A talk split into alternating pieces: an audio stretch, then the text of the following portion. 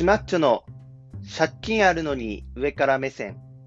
えーこれは、えー会社員を辞めてタラタラしてたら借金が400万になって、えーいろいろ後ろめたいこともあるんですけれども、この時間だけは上から目線で喋っていこうというラジオでございます。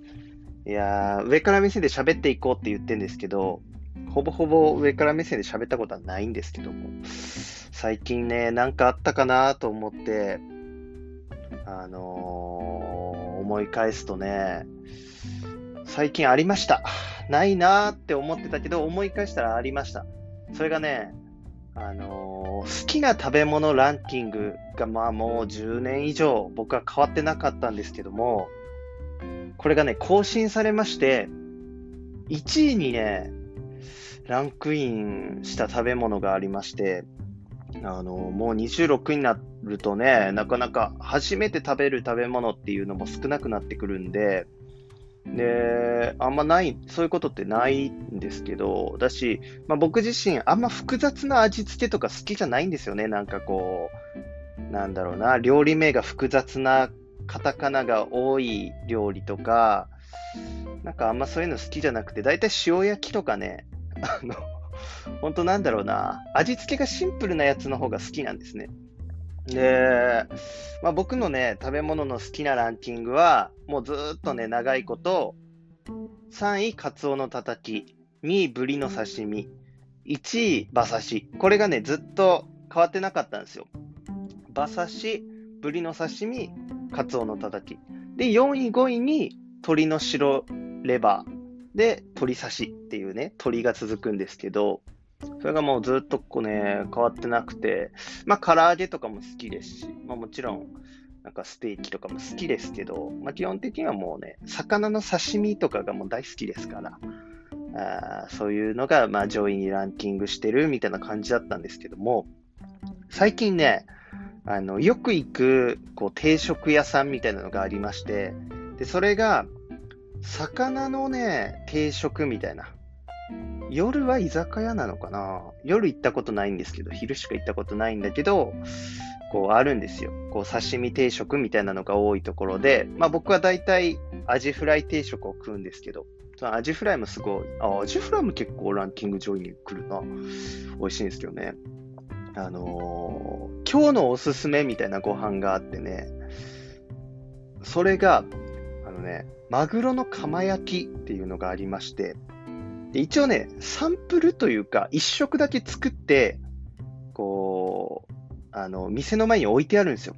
で、それがそのマグロの釜焼きとカツオのたたきが定食になってて、で、まあ僕ね、マグロの釜焼きっていうの自体知らなかったから、まあ見た目もなんか独特なんですよね。なんかこう、でっかいスペアリブみたいな見た目してんすけど、いや、これ美味しそうだなと思ってね、あの、頼んでね、食べたらね、これがまあ美味しいね。マグロの釜焼きがむちゃくちゃ美味しい。あのーなんかね、味付け、僕甘いおかずはちょっと食べないんで、甘かったらちょっとダメなんですけど、それがね、塩焼きっぽい感じになっててね、味付けが。で、そのね、マグロの釜っていうのが、なんかね、調べたら、エラの部分らしいんですよね。釜っていうのは。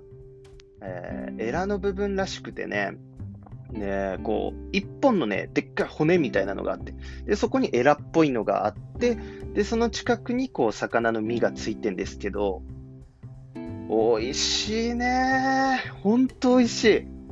マグロの釜焼きめちゃくちゃ美味しい。本当に。でね、調べたらマグロの釜っていうのはね、そのエラで、い一つのね、一匹のマグロから二つぐらいしか取れないらしい。だからすごい貴重な部分でね、脂も乗ってて美味しいらしいんだけど、これがね、美味しいね。ほんと美味しい。マグロの釜焼きっていうのはすごい美味しい。で、ちょっとね、血合い肉っぽいところもあって、それも美味しいし、で、その脂も乗ってるし、なんかね、魚の身なんだけど、こう、プリッとしてて、なんかこう、筋肉質な、あの、身なんですよ。ホロホロしてるわけじゃなくてね。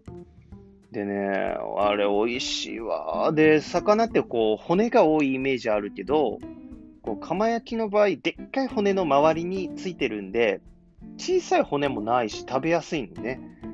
でね、美味しいわ、あれは。で、僕もう食べた瞬間思ったもん。あ、これはもうランキングの1位になるわと思って。そうなんですよ。すぐ調べたもんな。まあ、だからそこのお店だと、その日食べれたけど、いつもほら、あの、メニューとしてあるわけじゃないから、あの、マグロの釜焼きが売ってあるお店っていうのを調べてね、今度行こうかなと思ってるんですけど、これは美味しい。ほんと食べたことない人はぜひね、食べていただいて、で、まあ僕自身肉より魚の方が好きだから、あの、まあそういうね、あの、あれなんだけど、美味しいわ。マグロの釜焼き美味しい。